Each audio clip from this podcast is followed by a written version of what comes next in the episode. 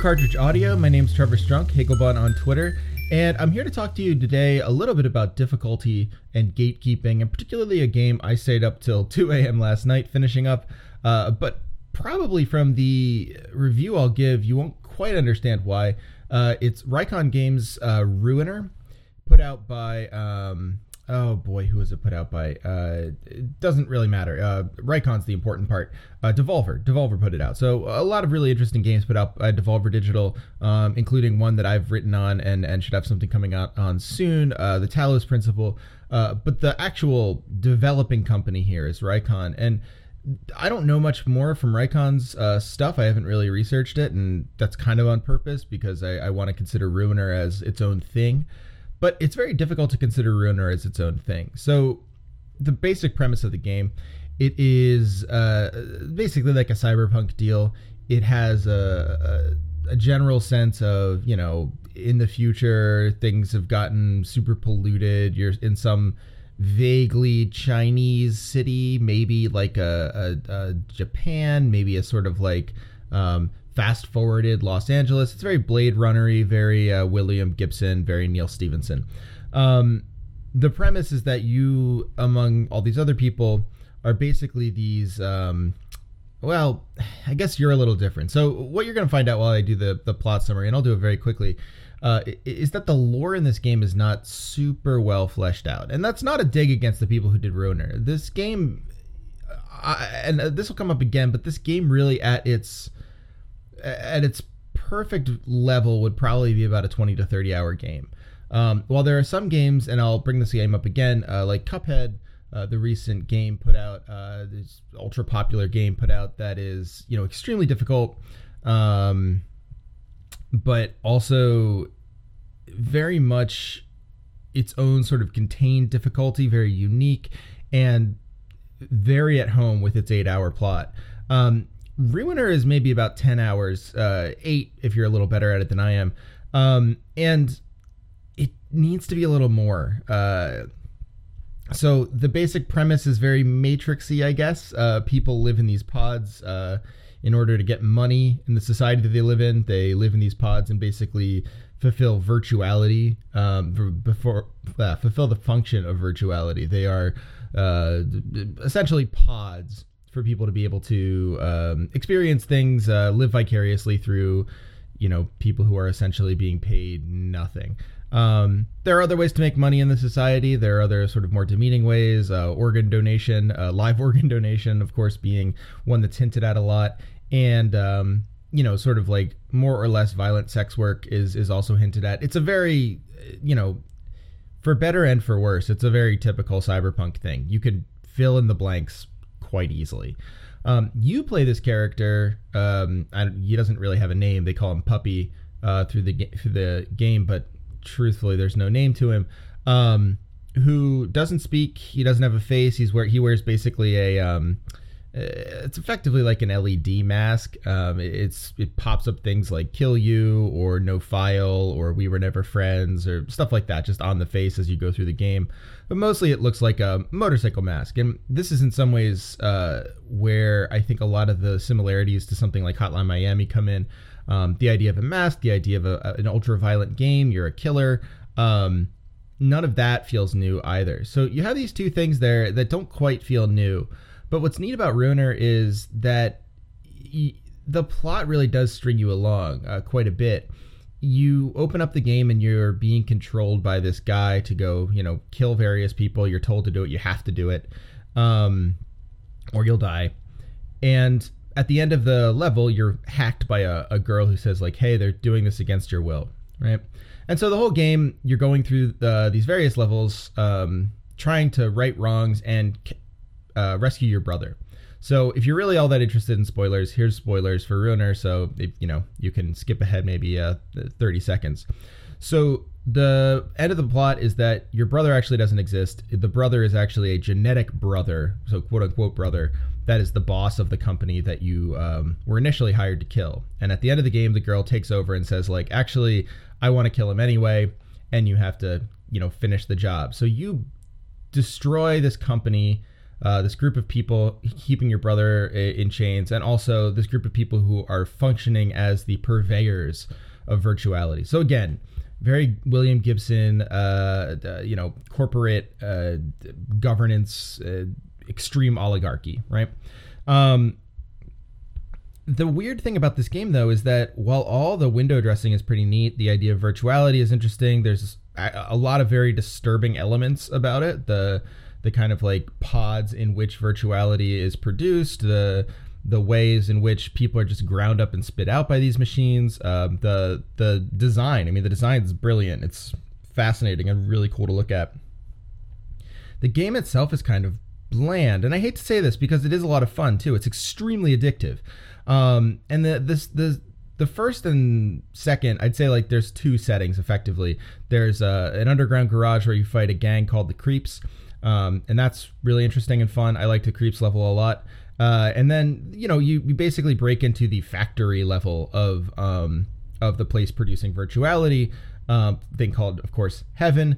Uh, the the allegories are not exactly subtle in this game, and uh, you know you kill the various things producing virtuality angels and a thing called mother, uh, which is uh, controlled by two twinned uh, monstrosities called the Six Sisters. It's very you know it's Catholic, right?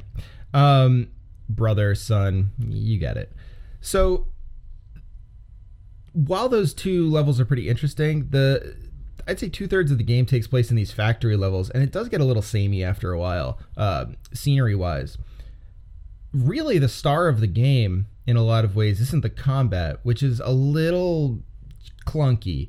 Um, it's very difficult because you you are not uh, especially you don't have a lot of endurance, right? You can only get shot so many times, and then you'll die, and you restart again very quickly. Uh, but your gun is not especially powerful. Uh, you can find powerful guns, but the, really it's a melee game at heart uh, in terms of like what is the most effective strategy up until the very end. And unless you have the slowdown power, which the game also has powers, you can slow down time and the game becomes very playable.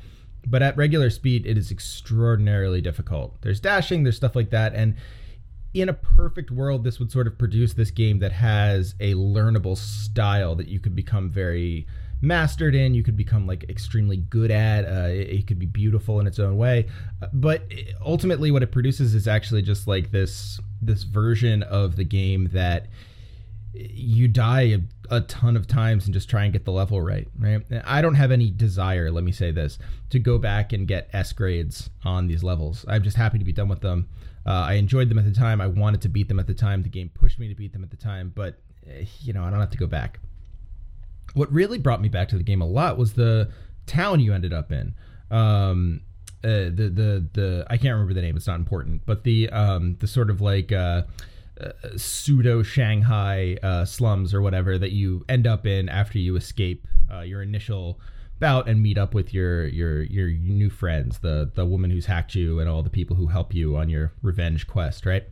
Um, the you know the the interesting thing about all that is like there are little things happening around town. There are characters that you know, like there's a mechanic and there's a there's a, a sex worker who seems worried about something. There's someone trying to run a, an illicit business inside a bar. There's an old cop who wants to you know, collect bounties and doesn't want anything else to do with you. There's a girl on a on a bridge who tells you to go hack cats who are spying on everyone. It turns out she's right. So you have to go hack cats. It's it's fun. And there's like an old woman who has like the secrets of the universe. There's an I Ching reader or an I Ching reader. Uh, it's fascinating. It's a, it's a little ecosystem, and it's by far the most fun part of the game. Because beyond the ecosystem, what you end up getting is not a level of like I don't know. It's not a level of, of progressive difficulty. It's not a level of difficulty that gives you a sense of like, okay, here's how I get better, or here's how I do better, or oh, I, I see how this works now. Um, it's a lot more about memorization and perfection, and a lot more about pushing you to either feel bad about or to be emasculated by your your losses.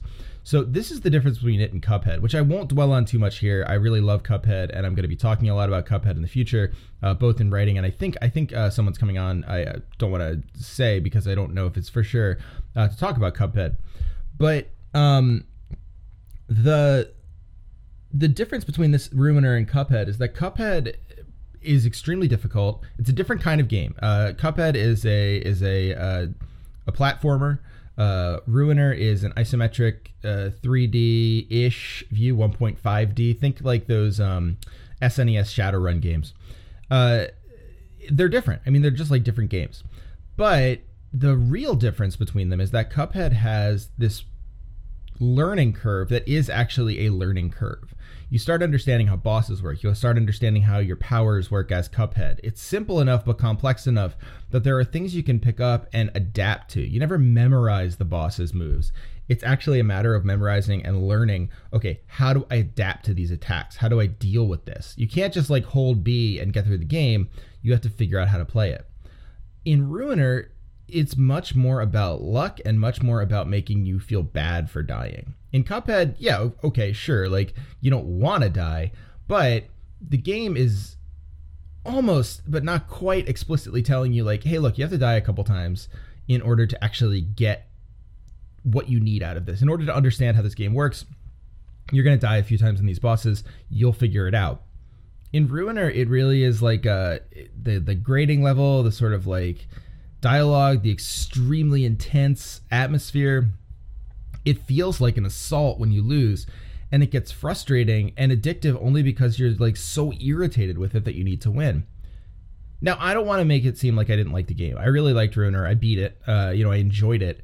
But on some levels, what it felt like was less a game, less something constructed to give me a sense of like, you know, achievement or um, uh, what's the word? Uh, adaptation or um, mastery, and more something engineered to make me addicted to almost like a phone game, right? There, there was a very phone game element to Ruiner that I couldn't quite put my finger on. It's not that it's badly designed and it's not that it's not pretty. It's very pretty. And I think a lot of the battle systems have a lot of potential. I think the story has a lot of potential. Um, I think Reikon might be too small to have like produced the full game as as a studio uh, or the full game as like I would imagine it. But maybe this was what they intended. I don't know. Um, that's neither here nor there. I would say like if you like hard games, if you like Cyberpunk, if you like that kind of stuff, it's it's worth your time. Um, I might wait for a sale, but twenty bucks isn't crazy, so you know you might enjoy it. It's it's fun. Um, but the level of fun it is is this sort of frustration fun, like deep relief when you finally beat a level that you've been having trouble on um, extreme frustration when you can't. Whereas Cuphead is rarely frustrating for me, and that, that might just be me. But there's a there's an understanding in the game. There's an understanding that like, hey, look, here's how the game works. Here's what you need to do. Just figure it out. Whereas in Ruiner, it's like you could never beat this. You're terrible at this. You're so bad at this. And it, it is it is like a very typically you know masculinist dialogue where it's like, yeah, look, this is a hard game, man. Either either sack up or get out. Whereas Cuphead says like, yeah, it's a hard game, but you can get it.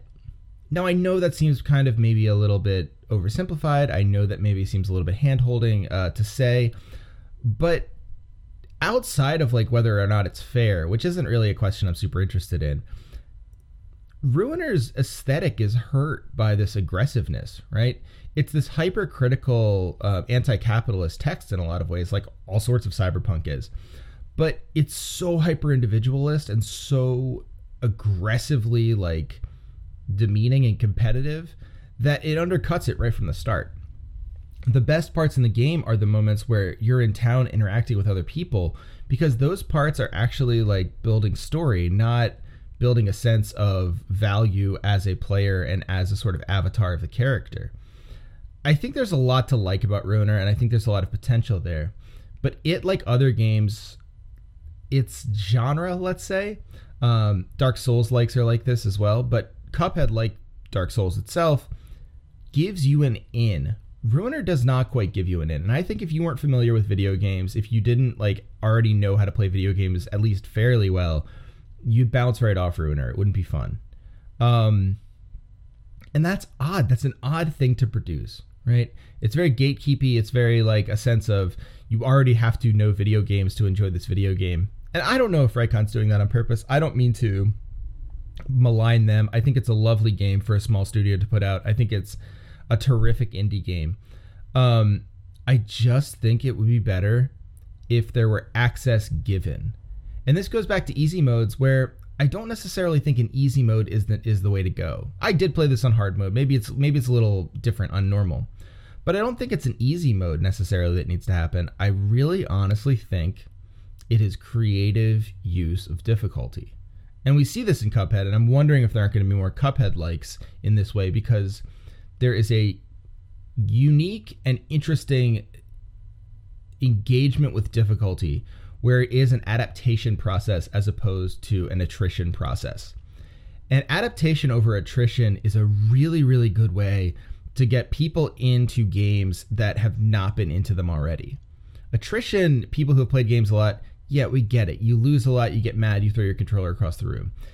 That's not what your average person playing uh, you know you could say consumer if you're a company i would say like um, spectator or um, i don't know uh, art observer it's hard to hard to come up with a noun but it's not what they're looking for right? They're looking for something that produces a story and produces an effect. And if the effect simply is frustration then no wonder people aren't going to play it. This isn't about easy mode it's about making something that actively works to do video games smarter. And Ruiner, for all that makes it good, it's a neat game. The aesthetic's cool. I do like the battle system for what it is. Um, it doesn't innovate in terms of difficulty. And for a game that centers difficulty like it does, that simply makes it a feature um, as opposed to a defining quality. So thanks everyone. Um, thanks again for, subscri- uh, for subscribing and supporting the Patreon. Keep an ear out. I have a lot of really exciting uh, interviews coming up. I'm really, really excited to get them to you. And yeah, uh, please keep on listening, rate, review, tell a friend. And again, thank you from the bottom of my heart.